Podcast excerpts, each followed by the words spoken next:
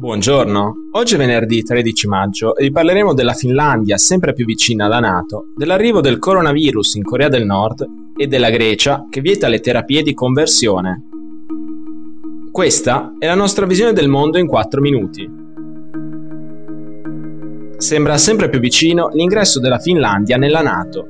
Ieri la prima ministra Sanna Marin e il presidente Sauli Ninisto hanno espresso la loro posizione favorevole attraverso un comunicato congiunto, sostenendo che la Finlandia deve fare richiesta per entrare nella Nato il prima possibile e che l'adesione rafforzerà la sua sicurezza nazionale e quella dell'intera alleanza atlantica.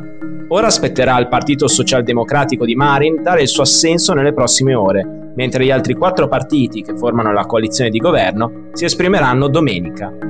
Il loro via libera è abbastanza scontato, visto che dall'invasione dell'Ucraina lo scorso 24 febbraio la percentuale di finlandesi favorevoli all'adesione alla Nato è passata dal 30 a circa l'80%. L'ingresso di Helsinki nell'Alleanza Atlantica metterebbe fine a quasi 70 anni di neutralità, che la Finlandia segue dalla fine della Seconda Guerra Mondiale. La decisione della Finlandia potrebbe anticipare di poco quella della vicina Svezia, altro Stato storicamente fedele a una politica di neutralità che potrebbe abbandonare nelle prossime settimane.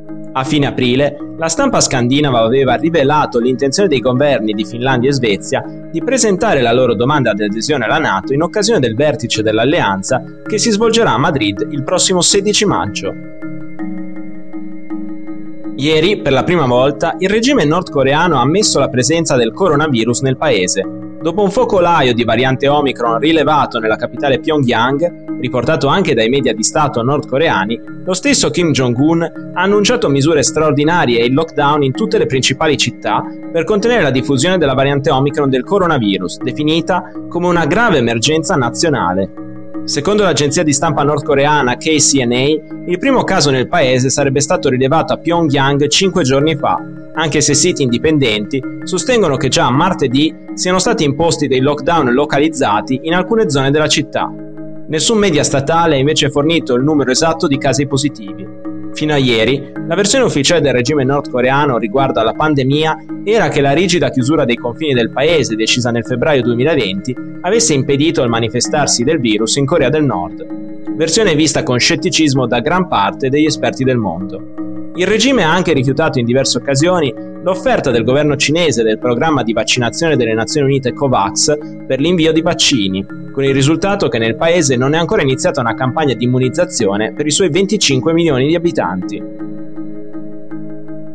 La Grecia ha vietato le terapie di conversione per le persone LGBTQ, unendosi a Canada, Francia e Nuova Zelanda, che le hanno criminalizzate negli scorsi mesi.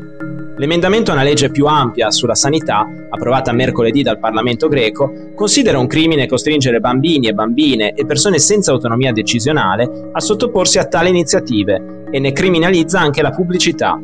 In caso di violazione sono previste sanzioni economiche e la reclusione. Ci sono alcuni trattamenti che affermavano falsamente che quando un minore sceglie un orientamento sessuale diverso dall'eterosessualità, i suoi genitori avrebbero potuto procedere con iniziative affinché il bambino tornasse normale, ha detto il ministro della salute greco Thanos Plevris. Ovviamente tali pratiche non solo non sono terapie, ma non sono nemmeno supportate a livello scientifico, ha aggiunto Plevris. Il divieto fa parte di una più ampia strategia nazionale che mira attraverso varie riforme a promuovere l'uguaglianza di genere in Grecia. Molti studi confermano che le persone sottoposte a tali iniziative affrontino maggiori problemi di salute mentale e abbiano più possibilità di contrarre malattie sessuali o fare uso di droghe pesanti. Inoltre, tra i giovani sottoposti a queste pratiche, il rischio di suicidio raddoppia rispetto ai coetanei. Per oggi è tutto, dalla redazione di The Vision a lunedì.